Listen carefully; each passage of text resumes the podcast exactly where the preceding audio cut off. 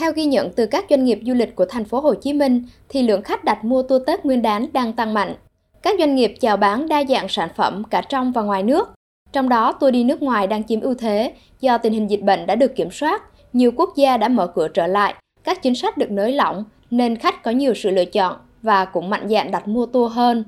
Hiện tại, công ty lữ hành Sài Gòn Tourist đã chính thức mở bán hơn 300 tour Tết nguyên đáng trong và ngoài nước, dự kiến phục vụ hơn 20.000 lượt khách. Còn Viettravel thì cho biết, tính đến hiện tại đã có gần 4.000 lượt khách đến đăng ký mua tour Tết và dự kiến doanh nghiệp sẽ phục vụ hơn 188.000 lượt khách trong Tết Quý Mão 2023. Bà Huỳnh Phan Phương Hoàng, Phó Tổng Giám đốc Viettravel nói.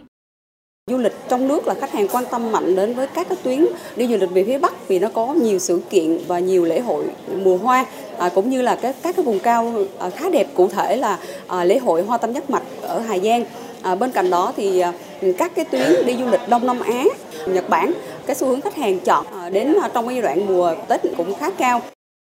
Năm nay, do giá xăng dầu nguyên liệu tăng nên giá vé máy bay, giá dịch vụ tăng. Đồng thời, tỷ giá đô la Mỹ tăng cũng tạo áp lực đối với những tour nước ngoài thanh toán dịch vụ cho đối tác bằng đô la Mỹ. Tuy nhiên, các công ty du lịch tại thành phố Hồ Chí Minh đều cố gắng giữ giá bình ổn, thậm chí tung nhiều chương trình khuyến mãi để kích cầu.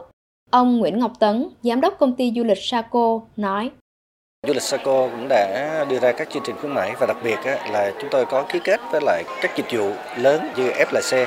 giảm giá 60% cho khách của book phòng ở tại FLC trên toàn quốc. Và bên cạnh đó là có rất nhiều chương trình khuyến mãi à, đến với lại Sinh Bà Đen hoặc là trong cái hệ sinh thái của Sunrup, trong hệ sinh thái của Vinber, à, chúng tôi có những cái chương trình là khuyến mãi từ 15 đến 30%.